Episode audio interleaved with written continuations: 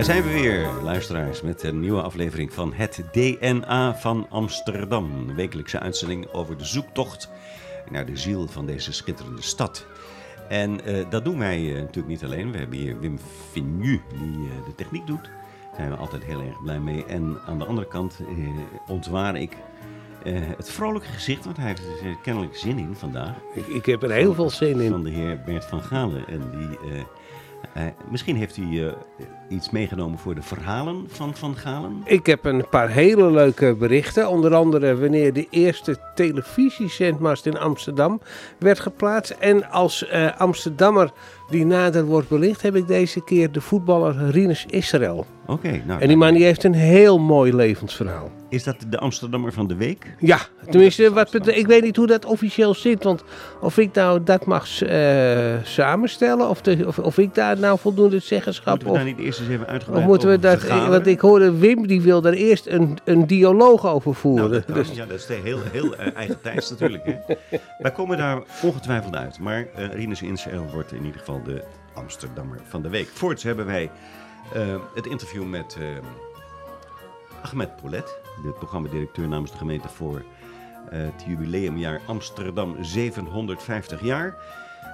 ik had ook graag even Sietse Bakker, dat is de directeur, programmadirecteur voor de stichting Amsterdam 750 jaar. Ik hoop dat u het nog een beetje kunt volgen. Maar Sietse is helaas geveld door een zeer zware verkoudheid en ja, dat klinkt natuurlijk nergens naar. Dus die komt binnenkort alweer aan het woord. We wensen hem in ieder geval alle beterschap. Goed, uh, nou we gaan maar beginnen met een gezellig muziekje neem ik aan. Nou oké, dan even in de stemming komen, daar gaan we.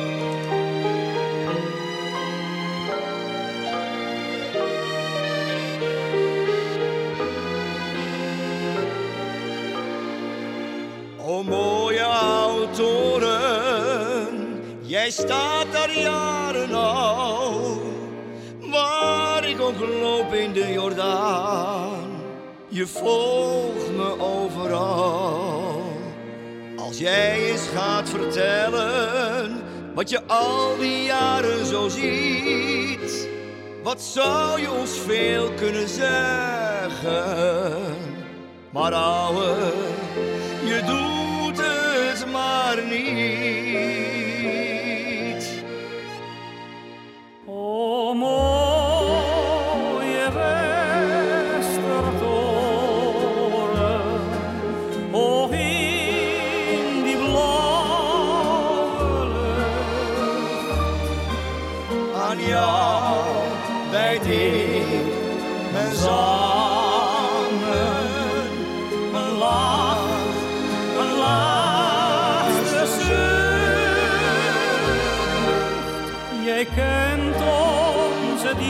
diepste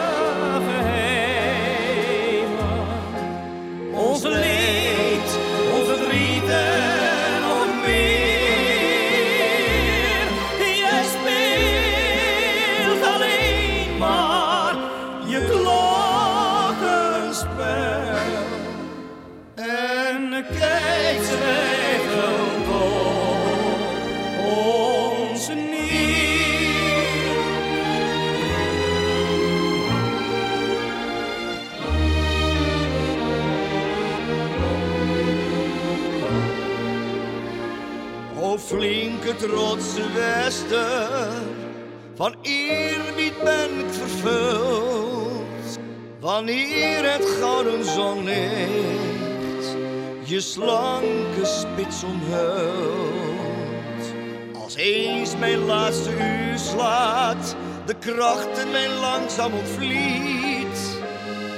Dan wil ik aan mijn sponde een ruitje waardoor ik jouw toren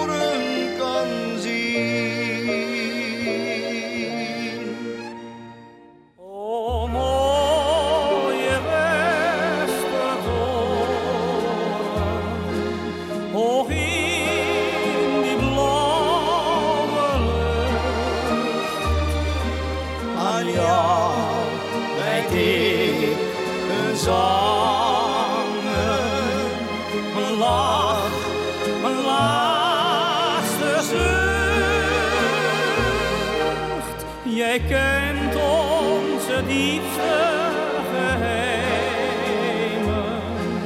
Onze leed, ons verdriet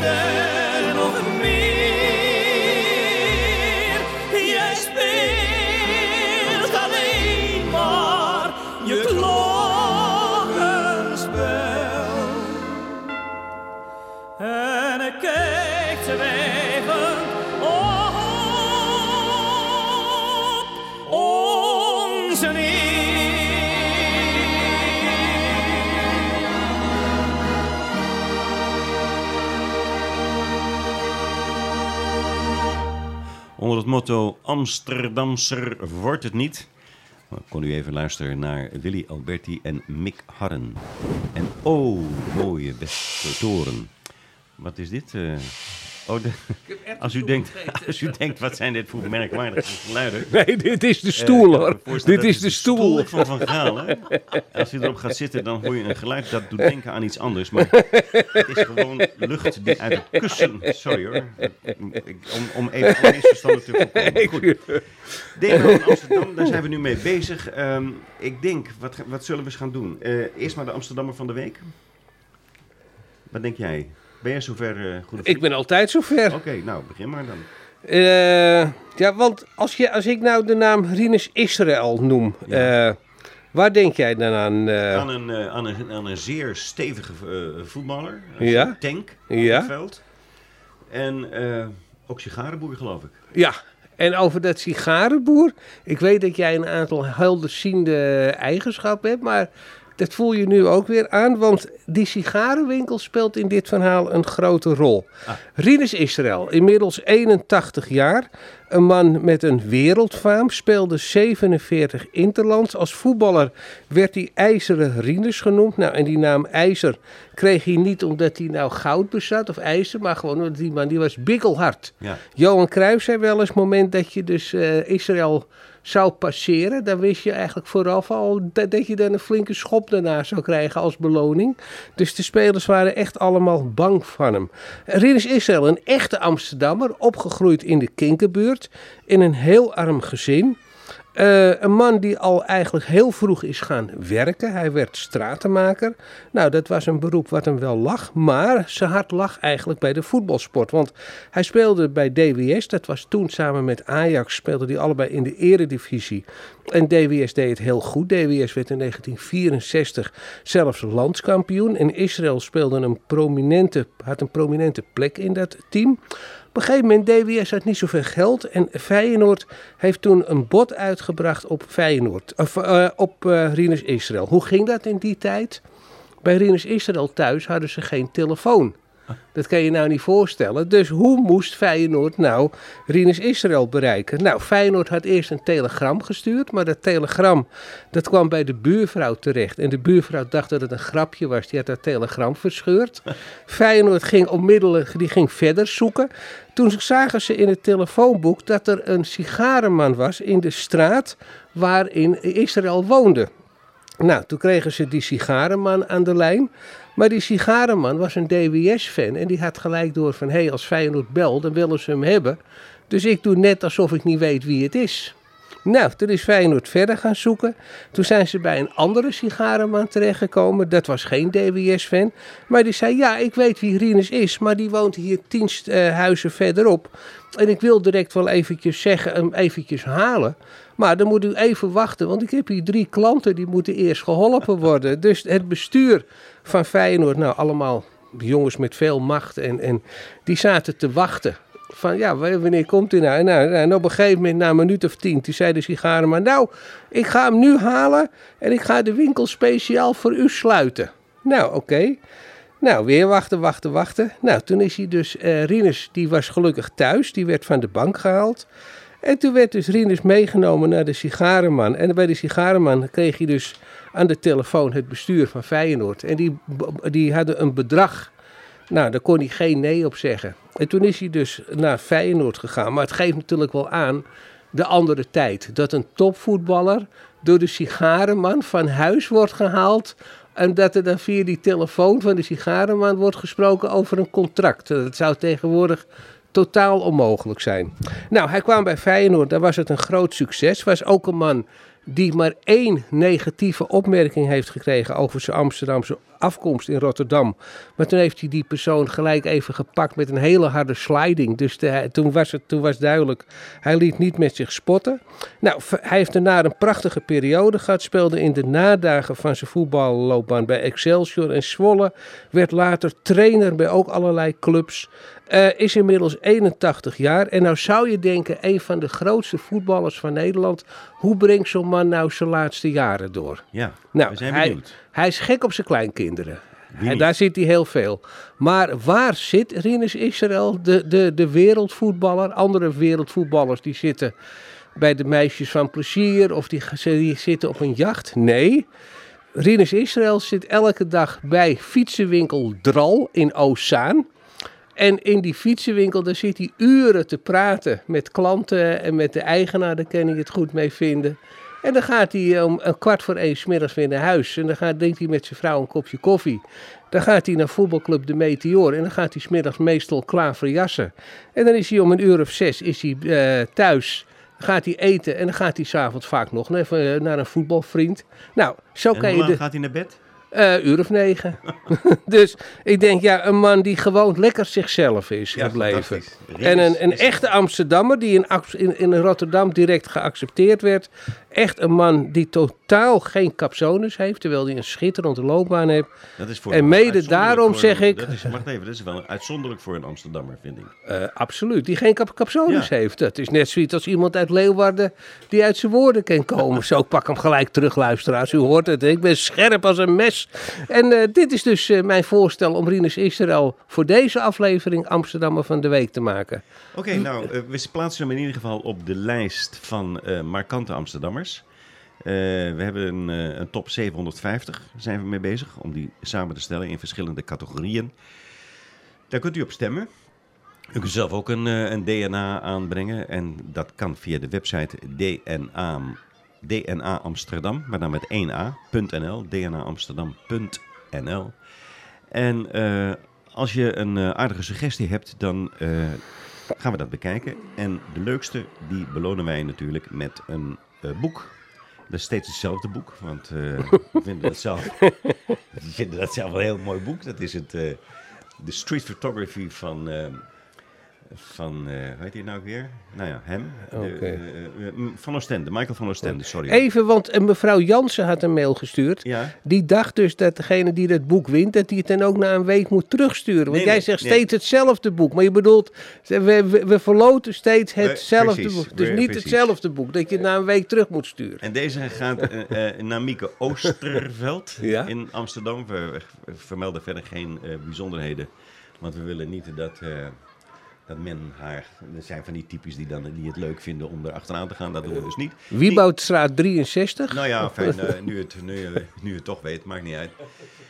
Eh, gefeliciteerd in ieder geval met het eh, boek. Het komt vandaag nog naar je toe. Over die top 750 gesproken, eh, mocht je eh, suggesties hebben, kun je die sturen. Je kunt ook even kijken naar de, de, de kieslijsten die we hebben samengesteld. Dat zijn er nogal wat. En ook daar kun je uit eh, kiezen als je denkt, ik weet niet precies wat ik moet doen. Eh, maar doe in ieder geval iets. Er komen ook 24 stembussen in de stad te staan. Dat is pas volgend jaar overigens. En eh, mocht je een, eh, een lo- leuke locatie weten voor zo'n stembus, laat het ons ook weten. We vinden het in ieder geval heel erg fijn om van je te vernemen. Goed, dat was de Amsterdammer van de week. Voor, voor de volgende week, ja, nou, nou, dat, dat houden we nog maar even geheim. Ik heb, ik heb een hele goede suggestie, maar eh, ik maak ook even een lijstje van alle, alle mensen die daar nu, eh, nu al op staan. Dat zijn overigens algemeen eh, mannen. Dat is natuurlijk het grote gevaar van dit soort dingen. Ik vind dat er ook eh, in ieder geval mm, ongeveer hetzelfde aantal vrouwen op moet staan. Waar dat aan ligt, weet ik niet precies. Maar goed, dat kunnen we altijd nog gaan onderzoeken. En dus mocht je volgende keer een vrouw in gedachten hebben, dan heel erg graag. eh, Bert. Ik, eh, je kijkt heel ernstig plotseling. Ik, een- ik, ik maakte me even eh, zorgen of, of er niet iets aan de hand was lichamelijk. Maar nee, het is... Nee, nee, nee, het gaat helemaal goed. Ik denk dat ik krijg een beetje droge keel. Ik denk dat het weer tijd wordt voor een muziekje. En ik ben benieuwd wat, wat het dit keer gaat worden. We hebben hem uitgezocht, maar we hebben de volgorde even aangepast. Dus het blijft ook voor mij een verrassing. Daar komt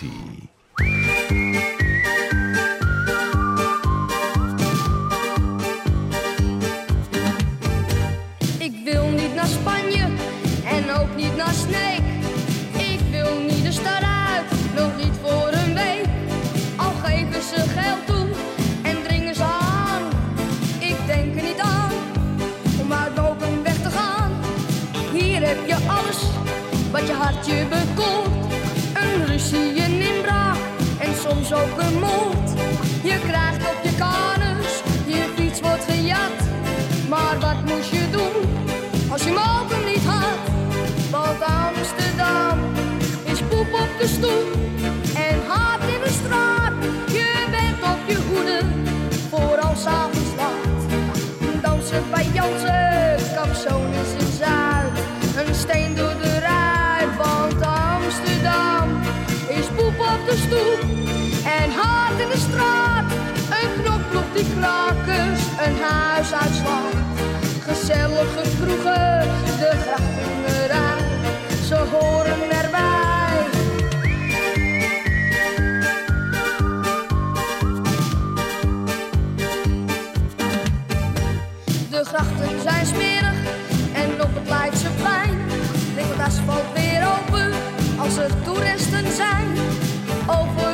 Rotzooi, papier en patat, maar toch blijft dit moken voor altijd mijn staat. Het lawaai van de auto's, de stank in de straat, dat zijn niet de dingen waar het hier om gaat. Want je kunt hier nog lachen, er is hier nog gein. Ik zou echt niet weten waar ik liever zou zijn. Want Amsterdam is poep op de stoep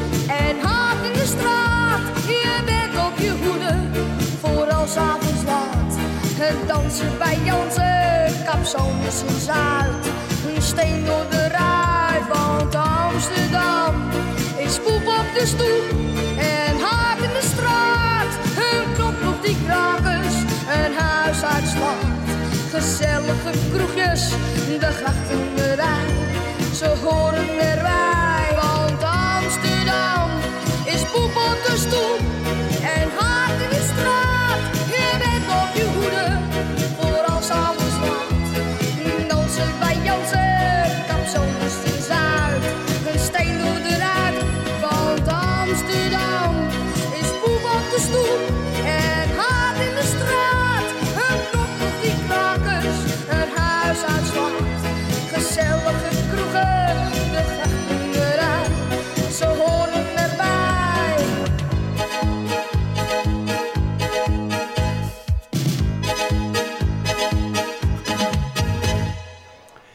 dat is duidelijk. Dat was eh, de jonge Danny de Munk. Ja. En eh, mijn stad. Overigens hoorde ik net dat de tekst is geschreven door Herman van Veen. Dat is geen Amsterdammer. Eh, absoluut niet, nee. Maar die mag man, hij mag wel Eh, ze- eh, er zijn. z- zijn in het lijstje anti-Amsterdammers, van die totaal niets met Amsterdam te maken Nee, hebben. dat is leuk, leuk nummer. Herman van Veen. Go- Goede vriend, Danny. nou, we gaan weer even terug naar Amsterdam 750 jaar. Want Ja. Ik heb het net al even uitgelegd. Er zijn twee programmadirecteuren. De ene is eh Sietse Bakker en die doet dat namens de gemeente. En de Stichting 750 eh, jaar Amsterdam heeft ook een, ehm, een eh, programmadirecteur en zijn naam is Ahmed Polat. We gaan zo meteen naar hem luisteren, maar ik ga eerst iets over de man vertellen, want het is een, het is een, een, een hele bijzondere man. Oké. Hij is eh, geboren in het eh, Brabantse Feyenaard uit een katholieke Nederlandse moeder en een islamitische Turkse vader. Die hem voorhield, wij zijn anders dan de gastarbeiders. Hij was, zegt Paulette, een avonturier met vrienden in de Turkse filmwereld. Vanaf mijn elfde nam hij me mee naar Istanbul. Onderweg luisterden we naar klassieke muziek. Mijn vader sprak zeven talen, alleen zijn Nederlands was net niet goed genoeg. En op school hield hij zich bezig eh, met tekenen en basketbal. En toen hadden ze tegen hem gezegd, waarom ga je eigenlijk niet naar, de kunstacademie? En dat werd Sint-Joost in Breda. Waar hij zich bekwaamde in de fotografie. En dat blijkt ook wel, want hij is ook fotograaf van de fotograaf des Neder, hoort dat? De, van het vaderland, vaderlandsfotograaf. Nou, fijn, in ieder geval, de, een jaar lang was hij de fotograaf van het land. Deze Ahmed Polat. Ehm, in 2004 verhuisde hij naar Istanbul. Twee jaar later won hij zijn eerste grote prijs, de ICP Award. Hij, eh, hij publiceerde in de New York Times, Rolling Stone, Harper's Bazaar en Paris Match. En werd creatief directeur van de, de Turkse Vogue. En gaf les op de Koç Universiteit. In 2014 keerde Polat terug naar Nederland met zijn Britse vrouw en zoon. En hier is hij nu een zeer gewaardeerd eh, eh, medewerker van eh, Amsterdam 750 jaar. En ik heb hem geïnterviewd in het Zonnehuis. En nu is het woord aan Ahmed Polat. Oh, hij heet Polat. En wij praten met Ahmed Polat, de creatief directeur van Amsterdam 750 jaar. We zitten hier in het zonnetje, in het zonnehuis, op het zonneplein. Zonniger kan bijna niet, denk Nee. ik. Heerlijk dit. En heeft de, de, eh, het, het jubileumjaar ook zonnige vooruitzichten. Wat jou betreft. Ja. Oftewel, hoe ver zijn we? Want je bent nu ongeveer een half jaar bezig. Ja, iets meer dan een half jaar ben ik nu eh, betrokken bij de Stichting Amsterdam 750. En zoals je al zegt, we zitten hier eh, op dit prachtige plein in, ehm, in Noord. En dat is ook een van de eh, dingen die wij vanuit de stichting ehm, actief zijn gaan doen. Om echt in de stadsdelen, in de buurt, in wijken, met bewoners in gesprek te komen. En om dan ook hier echt te gaan zitten. Dus we reizen de komende twee, drie jaar eh, door de stad heen. We blijven nu eventjes hier. Aha. En ehm, we, hebben, ehm, ja, we hebben een subsidieregeling voor de stadsdelen. En we hebben net eh, Oost en eh, Weesp eh, gehad. En we zijn nu wer- werken we toe naar eh, Nieuw-West en West. Mhm. Nou, daarna komen de andere stadsdelen weer aan de beurt. Ehm, maar dat is heel veel praktische informatie. Nou ja, Wat- kun je al iets vertellen over wat er eh, uit Oost tevoorschijn is gekomen? Ja, heel veel. Ik denk dat we 24 prachtige projecten op dit moment aan het behandelen zijn. Dus dat is natuurlijk jammer voor dit gesprek. Ik kan er alleen maar over zeggen dat we ehm, in een korte tijd echt zien dat mensen enorm betrokken zijn Hmm. bij hun, in dit geval stadsdeel Oost en Wees, maar gewoon met de stad in het algemeen. En dat de kwaliteit van de, van de aanvragen en de ideeën die mensen hebben, om zelf ehm, de viering vorm te geven, daarbij hun netwerk en hun buurtbewoners en gemeenschap te betrekken. Ja. Ja, dat is gewoon, eh, daar kan je echt wel heel, eh, daar word je heel blij van. Of in uw woorden, zonnig. Dan zie ik, dan zie ik het wel zonnig voor me. Ja, ja. Wordt, het een volksfeest? Wordt het een volksfeest? Ehm, ja, ik krijg daar gelijk heel veel beelden bij. Ik ben een beeldmaker ook, hè? Ja, ja, maar, eh, ik moet je nog even introduceren, want je is ook eh, niet zomaar iemand, maar eh, je bent de fo- fo- fotograaf des Vaderlands geweest in 2015. Klopt. Hebt gepubliceerd in niet de geringste bladen, eh Harper's Bazaar, Le- New York Times. Rolling Stone.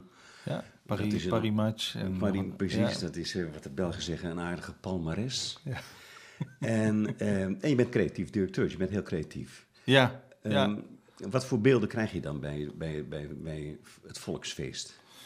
Nou ja, kijk, ik kom zelf uit een heel klein dorpje in eh, Brabant. En ik moest heel erg denken aan eh, destijds Koninginnedag. Hè? Dus voor Oh mij ja. was Beatrix natuurlijk de koningin eh, in die tijd. En dan, dan vierde je dat met, met, je, met je buurt, met je omgeving. Er hoorde muziek bij, er hoorde spelen bij, er hoorden activiteiten bij, er hoorden hobby's bij. En iedereen werd daar wel in gezien en gehoord. Nou, we zijn nu eh, in mijn verhaal 30 jaar verder en heel veel van die dingen, die, ja, sommige zijn gewoon verdwenen, sommige zijn veranderd. En toch denk ik dat we eh, met elkaar daar weer, daar weer behoefte aan hebben om met elkaar iets te vieren. Ehm, en ik denk dat we ook weer op zoek zijn naar bepaalde tradities. Dingen die we altijd misschien wel in onze jeugd gehad hebben, die even verdwenen zijn, maar die ook wel weer terug kunnen komen. Dus dit is natuurlijk het perfecte moment. Ehm 750 jaar Amsterdam, 2025. Daar kunnen we met elkaar naartoe werken. Ja.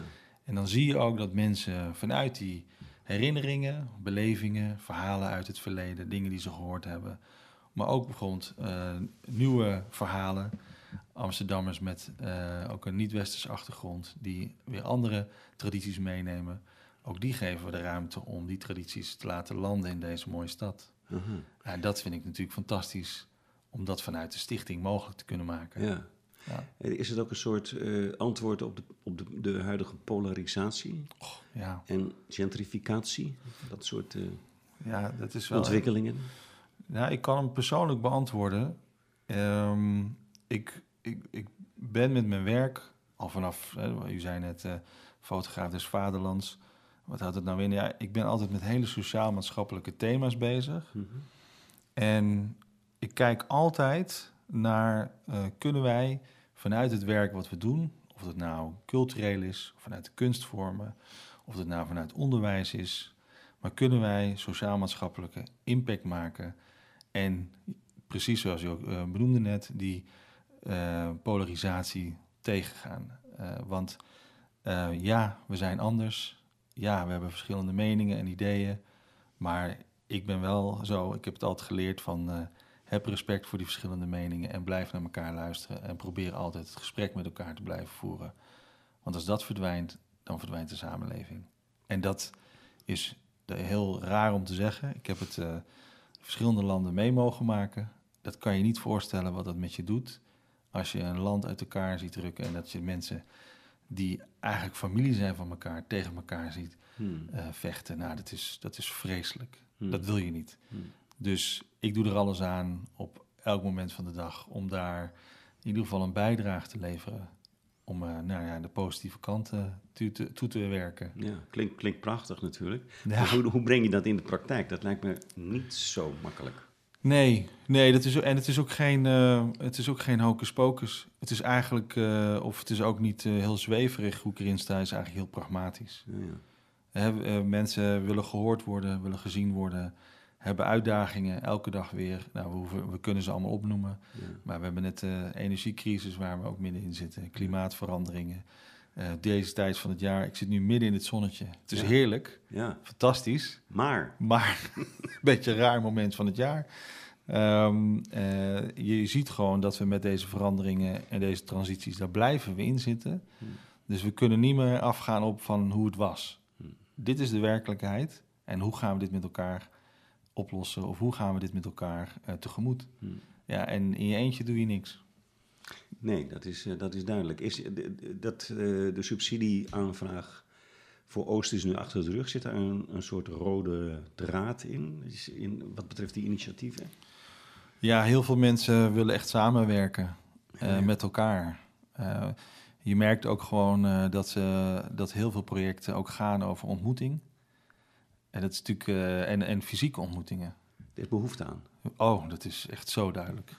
Ik bedoel, het is eh, ehm, ehm, ja, nogal logisch misschien wel na twee jaar COVID. Heel veel mensen die elkaar op afstand hebben moeten zien of juist niet meer hebben kunnen zien. En ik weet niet hoe, eh, ja, als ik eens naar mezelf kijk, maar hoe we erin staan, ja, je, je, het moest wel, ik moest wel weer wennen. Ja. Ja. En, en, en nog steeds, en eh, ik zei het eh, laatst ook nog wel eens het fotograferen, toevallig hier in Amsterdam. Ik zeg, ja, ik, ik, ik heb jarenlang contact gehad met mensen om te fotograferen, maar het is toch voor mij ook weer even zoeken hoe ik dat doe. Hm. En, en dus we hebben we behoefte van om met elkaar weer opnieuw die sociale afspraken te maken. Hè, langs een, eh, een, misschien de vorm van een spel. Of met elkaar een, een, een verhaal onderzoeken in een wijk, wat er in de geschiedenis ligt. Of eh, met elkaar ehm, gewoon heel simpel weer heerlijk aan een mooie tafel gaan eten. Met goede gesprekken erbij. Ja. Dus daar, daar, daar zie je wel heel veel eh, dingen in eh, terugkomen. En tegelijkertijd zie je weer hele innovatieve verhalen. Mensen die dingen bedenken, die we dachten van, oh, maar dat, is, dat hebben we toch al. Maar dan daar toch weer net een draai aan geven, Ja, ja, een twist. een twist. En dan denk je van, nou, dat, dat is ook wel heel erg innovatief. Ja, ja. En er horen nieuwe media-ideeën bij. Dus verhalen die normaliter misschien in een museum zouden hangen, die nu opeens in de publieke ruimte terechtkomen. Eh, of eh, sporten in combinatie met sociale ontmoetingen. Ehm, ja, dat zijn, ja, daar krijg je heel veel plezier van als je dat allemaal ziet en leest. Ja, even een, een vraagje over die subsidies. Ehm, waarom gaat dat in fase eh, van stadsdelen? Want als- als ik nu in, in Oost woon, ben ik te laat. En ik heb een prachtig idee. Ja, dus ehm, sowieso is niemand te laat. Oh. Want er komt nog een hele grote eindronde voor de hele stad. Oké. Ja, dus dat, dat, wees, wees gerust. Gelukkig maar. Ja, maar we, we hebben wel gezegd van wij, ehm, hoe groter de organisatie, hoe meer geld er bij ons blijft hangen en niet in de stad terechtkomt. Dus de organisatie is lean and mean, zeggen we dan. Ja, ja. Gewoon, eh, heel klein, maar we doen het goed. We doen ons best om iedereen te faciliteren. En per stadsdeel kunnen wij net meer aandacht geven om partijen te betrekken. Mensen die heel erg al bezig zijn in die stadsdelen, maar misschien no- nooit een subsidie aanvragen of er helemaal niet mee bezig zijn. En het zijn ook niet de minste bedragen. Het gaat over 10, 20 en ook 50.000 euro. Dan kan je zeggen van ja, is dat nou is dat veel, is dat weinig, is het genoeg? Voor sommige mensen is dat een bedrag wat ze nooit hebben binnengehaald of gezien hebben. Dus je moet mensen ook aan de voorkant meenemen. Meenemen over van hoe ga je hiermee om? Wat kan je hiermee doen? Welke steun heb je hierbij nodig? Kunnen we een netwerk faciliteren? Heb je praktische ondersteuning nodig? Nou, dat bieden wij aan de voorkant. Dus op die manier proberen wij echt per stadsdeel iedereen het verhaal te laten landen, mee te nemen en te zorgen dat er ook gewoon ja, hele nieuwe aanvragers eh, binnenkomen die, eh, Ja. die gewoon heel veel eh, ja, initiatief hebben en hiermee steun kunnen vinden. En als we dat per stadsdeel zo komende anderhalf jaar gedaan hebben, dan komt er dus in 2024 de eindronde, of nou zeg maar de, de, de subsidie voor de hele stad. En dan kan nog een keer iedereen, zelfs al heb je hem al een keer ingediend en is die niet goedgekeurd, hè, misschien misten er onderdelen aan, dan kunnen we dat, dan hebben we daar gesprekken over en dan zeggen van nou, dien hem nog een keer in, maar neem dit en dit en dit mee. En dan eh, maak je gewoon weer kans. Dan is het heel makkelijk om geld uit te delen. Maar hoe weet je wat goed terechtkomt? God, ja, nou, zo makkelijk is dat niet hoor. Nee, hè? Ja, dat is, dat is natuurlijk altijd heel erg ehm, heel moeilijk. Ik heb zelf eh, gelukkig ook, ik heb zelf ook in mijn tijd eh, met subsidies gewerkt en als adviseur gewerkt. En je moet altijd heel goed kijken naar de, de intrinsieke motivatie van, eh, van de mensen. Heel veel mensen willen namelijk gewoon iets doen. En je moet ze soms ook daarin, en dat zei ik ook net, aan de voorkant ook soms eh, helpen, maar ook soms eh, ervan bewust maken dat niet alles kan. Nou ja. Hè, dus hou het realistisch. Want soms, doe, soms doe je dingen en dan denk je bij jezelf van, eh, nou, ehm, als ik dit zie, dan denk ik niet dat het de eindstreep gaat halen. Dus probeer een tiende van wat je nu bedacht ja, hebt ja, en ja. kijk of dat gewoon gaat lukken. Hè, dat is ook heel belangrijk. Dus hou het realistisch, hou het haalbaar. Leg de drempel niet te hoog voor jezelf, want je moet een lange adem hebben. Je bent daar misschien met één of twee mensen mee bezig of met een kleine partij. Er veranderen dingen, dus, dus daar zijn we altijd wel in mee aan het denken. Ja, en we hebben gewoon iedere keer eh, gewoon ook contact. We houden contact met de mensen die een toekenning hebben gekregen. Om te kijken hoe het loopt en hoe het gaat. Ja, ja, ja, ja. Ja. Wordt het, eh, je- had het nu over 24 eh, valide voorstellen vanuit Oost. Ja, en Eh, Weesp, hè? En Weesp, Ja, uiteraard. ook, ja. uiteraard ja. Die hebben ook ingediend, dus dat is ook heel erg leuk om... Ja. eh, Maar wordt het, als je de, al, die, al die stadsdelen eh, bij elkaar optelt, wordt het dan niet heel veel? ja, Of daarom... kan dat nooit genoeg zijn? Ehm, wat wordt dan heel veel? Het, het Nou, begeleiden? veel, heel veel initiatieven, heel veel dingen die georganiseerd worden. Een, een soort explosie aan activiteiten in dat jaar. Ja, nou het mooie is, het, het bouwt zich op. En niet iedereen is bezig om het alleen maar tijdens het jaar van de viering. Hè. Dat begint 27 eh, oktober 2024. Is het begin van het jaar. 27 oktober 2025 is het einde van het jaar.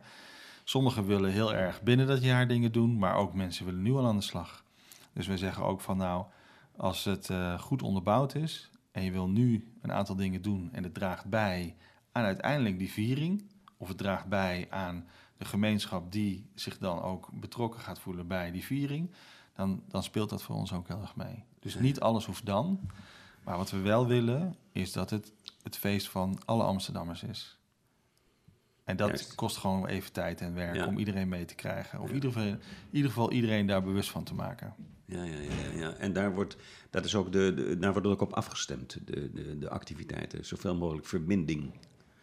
Totaal. Ja. Ja. maar dat hoeven wij niet te doen. Dat komen mensen zelf al mee. Ja, ja. Mensen zijn zelf al eh, op zoek naar manieren om dingen die ze doen en daar die verbinding in te blijven vinden. Nou ja, één, één eh, aspect wat mij heel interessant lijkt, is het feit dat één op de vier Amsterdammers eenzaam tot extreem eenzaam Ja. is.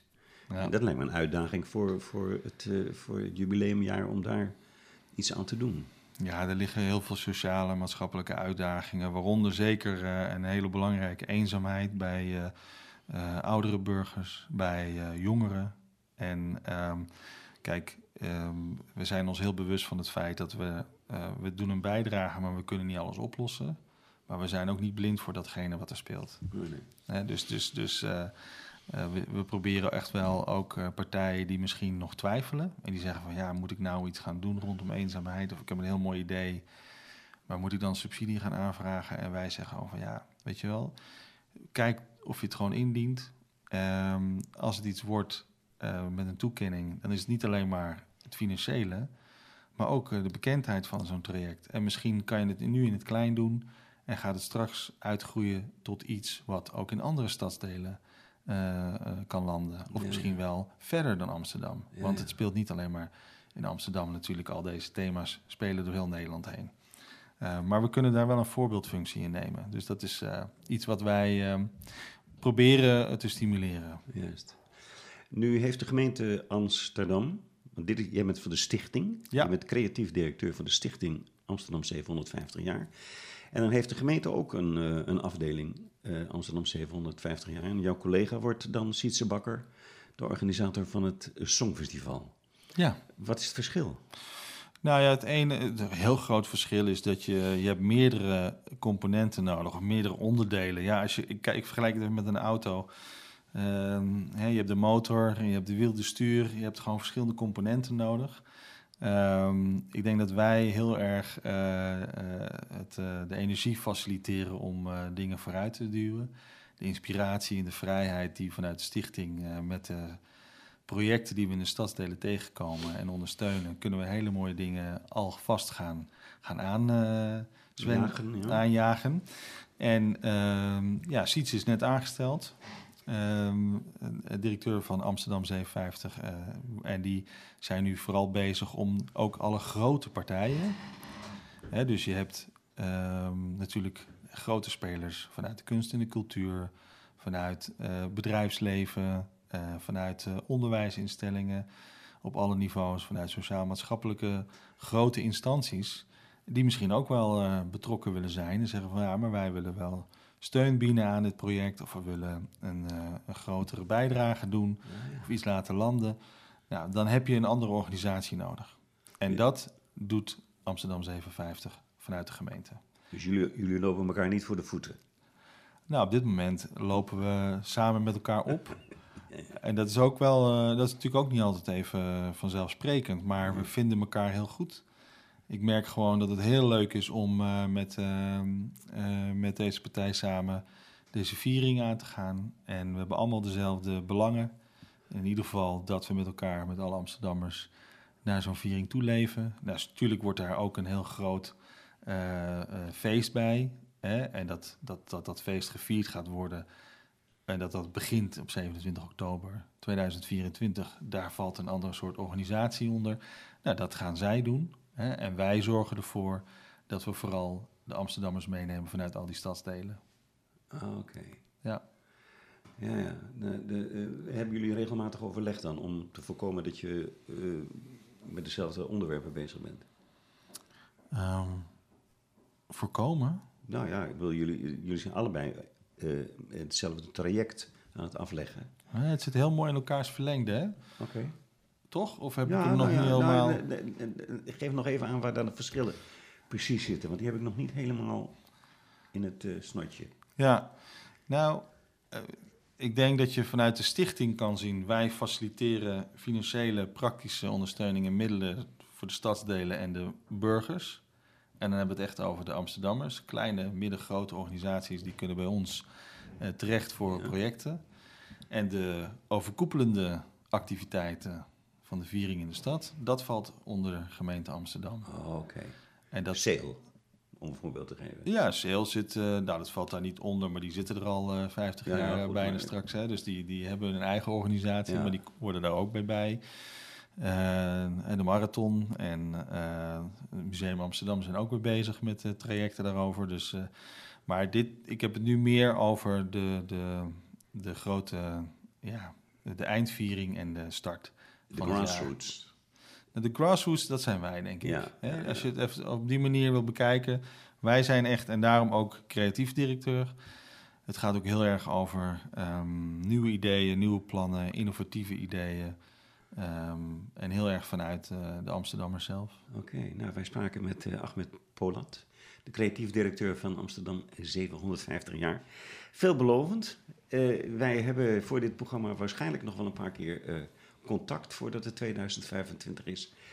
Ik wens je heel veel succes met eh, alle voorbereidingen. En eh, voor zover ik het nu kan beoordelen, klinkt dat eh, buitengewoon veelbelovend en, en interessant.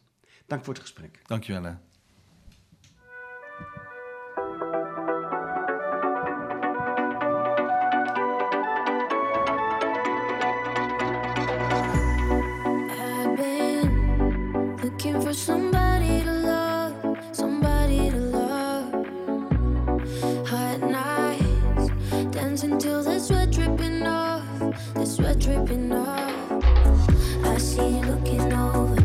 See you got my way.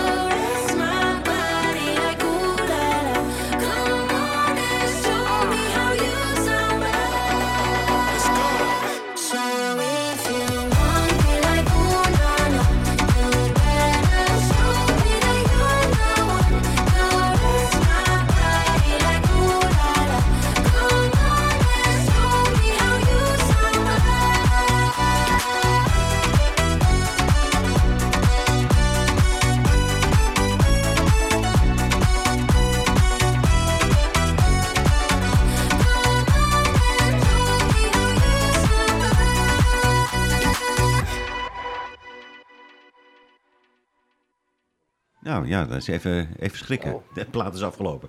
Dat was ehm, overigens Criss Cross Amsterdam. Dat is ook de reden waarom we hebben gedraaid. Omdat in de naam van deze groep eh, de naam van onze hoofdstad voorkomt. Criss Cross met dubbel S. En het nummer dat heette How You Samba. Nou, we hebben geluisterd naar Ahmed Polat, een groot man. Erg fijn dat hij in de uitzending wilde komen. En we zullen nog veel meer van hem horen, want het is nog lang niet zover. Amsterdam 750 jaar, dat begint pas in oktober volgend jaar. Dus we hebben nog even om het allemaal voor te bereiden. Goed, ehm, de beurt is even aan eh, de rubriek eh, De Verhalen van Van Galen. En ik ben benieuwd wat voor verhaaltje hij dit keer gaat opdischen. Nou, ik heb dit verhaaltje is een beetje een triest verhaal. We Oh. gaan naar 1932. Eh, de minister van Arbeid, die heeft aan de hoofden en de bestuurders van Amsterdam, heeft hij dus gezegd dat de arbeidswet voor kinderen beter nageleefd moet worden. In 1919, toen was al gezegd dat eh, kinderen hooguit 55 uur per week mochten werken. Eh, maar wat blijkt nou? Dat is dus eigenlijk al jaren wordt dat niet opgevolgd. We hebben dus een krantenbericht van april 1932. En dan blijkt dus uit dat de meeste kinderen wel degelijk nog 55 uur per week werkten. Terwijl toen in 1932 volgens de wet mocht je ten hoogste 10 uur per dag en 48 uur per week werken. Zo. En eh, het heeft toen wel geholpen, want eh, daarna is men redelijk scherp geworden. En toen was zeker tot en met 12 jaar kwam dit niet meer voor, van die lange dagen werken. Dus even een, een, een, een ernstige noot in dit anders zo luchtige Monkumse programma. Ja, ja, ja, ja. Waarom heb je dit uitgekozen? Omdat ik eh, vind dat er af en toe ook wel de serieuze zaken behandeld moeten worden. Het is vaak lang leven de lol. Ja, dat is waar. Hè, en dat komt ook mede door Wim Vignu. Dat is natuurlijk een, een, een komiek van, van, van hoog niveau. Van Maar, af, maar, en ook bijvoorbeeld een bericht waar je wel eens denkt... Kijk, je hebt ook wel eens nieuws wat op dat moment niemand interesseert. 28 februari 1949. Toen kreeg Amsterdam haar eerste televisiezendmast. Oh. Nou, typisch iets wat toen niemand interesseerde dat. Zaterdagmiddag Nee, ze zeiden tegen elkaar, weet jij wat televisie is? Eh, ja, wisten ze niet. Zaterdagmiddag is op het gebouw van de Arbeiderspers te Amsterdam een 10 meter hoge tv-zendmast geplaatst. Die zal in de toekomst worden gebruikt voor experimentele tv-uitzending. De plaatsing van de mast is een stap dichter bij het doel van de Veron. Dat is de Vereniging voor Experimenteel Radioonderzoek. Televisieuitzendingen eh, zijn in de hoofdstad vanaf half maart eh, te ontvangen. En nou staat daar verder niks bij, maar er waren in 1949, toen bestond er nog helemaal geen tv-zender. nee, nee, je kon met een heel veel moeite kon je misschien het signaal uit Duitsland opvangen. In Duitsland had je al één tv-kanaal, Ja. maar dat was toen ook voor, nou dat was misschien voor mensen die bij een Philips-filiaal werkten of zo, maar waren misschien 300 mensen in Nederland die toen tv hadden. En dit nou, het vind ik wel grappig, een bericht wat op dat moment eigenlijk niemand interesseert. En in opeens- 1959, tien jaar later, toen waren er al redelijk wat mensen die tv konden kijken. Twintig jaar later was een tv-zendmast gewoon... Nou ja, dat, dat zonder tv-zendmast zou de revolutie bij wijze van spreken Ja, nou, je uitgebroken hebt het nu zijn. over, het- over 72, nee, ja, 72 jaar geleden. Toen reed Van Genteloos nog met paarden door de stad. En zo. En de Vodderman die kwam langs en de Schillenboer. Dat kan je niet meer voorstellen. Maar dat is in één mensenleven allemaal gebeurd. Ja. Goed, dit was het historische overzicht van, eh, van eh, de heer Van Galen in zijn rubriek De Verhalen van Van Galen. Eh, we hebben in de vorige uitzendingen aandacht besteed aan de pleinen in Amsterdam, althans in muzikale zin. Eentje hebben we er nog overgeslagen en die gaan we nu draaien, want die hoort er absoluut bij. En dat is een van, van de, de vaste terugkerende artiesten, Amsterdamse artiesten in dit programma. En dat is Manke Nelis. En hij heeft het over het Waterlooplein. Frans, weet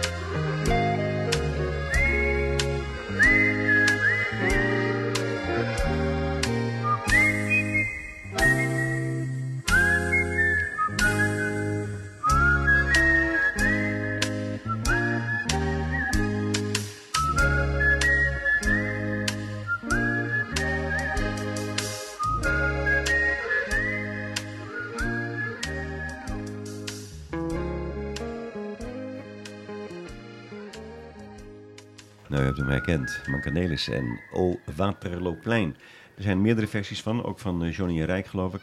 Maar we hebben nog heel veel programma's te goed tot het jubileumjaar in oktober. Dus wellicht komt die nog een keer aan de beurt.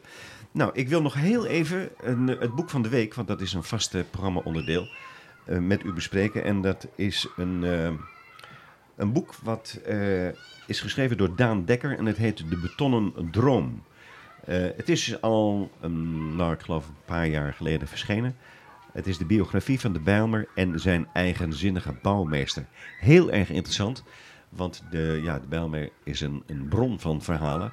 En dit is er een van. Het intrigerende verhaal van een bouwmeester en zijn utopie. En dan heb ik het over Siegfried Nassoud. Eh, zijn man die kende een eh, vrije en gelukkige jeugd in Nederlands-Indië. Tot de Japanners in 1942 binnenvielen. Op 19-jarige leeftijd werd hij te werk gesteld aan de Burma-spoorlijn. En na de eh, oorlog begint deze Siegfried Nassoud, vervuld van mooie tropen, her, tropenherinneringen, maar ook getraumatiseerd door eh, oorlogservaringen in Delft aan de studie bouwkunde. In Amsterdam wordt hij bouwmeester van het grootste project uit zijn tijd, de Bijlmermeer. Een ruim opgezette wijk van honingraadflats met moderne woningen te midden van ongekend veel groen. En in dit boek, De Betonnen Droom, gaat de auteur Daan Dekker op zoek naar het verhaal van een mysterieuze en eigenzinnige stedenbouwkundige die ten zuidoosten van Amsterdam zijn droom hoopte te realiseren. Een futuristische wijk waar de ultieme vrijheid beleefd zou worden en tegelijkertijd het collectief heilig zou zijn. Maar het liep anders. Een ontwerp vol grote idealen werd allang eh, al snel ingehaald door de weerbastige realiteit. Het leest als een, eh, als een speer, dus ik zou zeggen, eh, mocht, je mocht je wonen in de, in de Bijlmer, dan ken je het misschien al. Mocht je geïnteresseerd zijn in bouwkunde, moet je het ook zeker lezen. Aanbevolen door DNA Amsterdam, een van de bijzondere boeken over deze stad, Daan Dekker en de Betonnen Droom. Ik neem afscheid van u. Ik dank Wim van Ju, ik dank eh, Bert van Galen en nou, misschien ook een heel klein beetje mijzelf. Mijn naam is Frans van der Beek. En ik hoop u volgende week weer aan de luidspreker te treffen voor een nieuwe aflevering van het DNA van Amsterdam. En het gaat u goed. Tot dan. Wat mooi met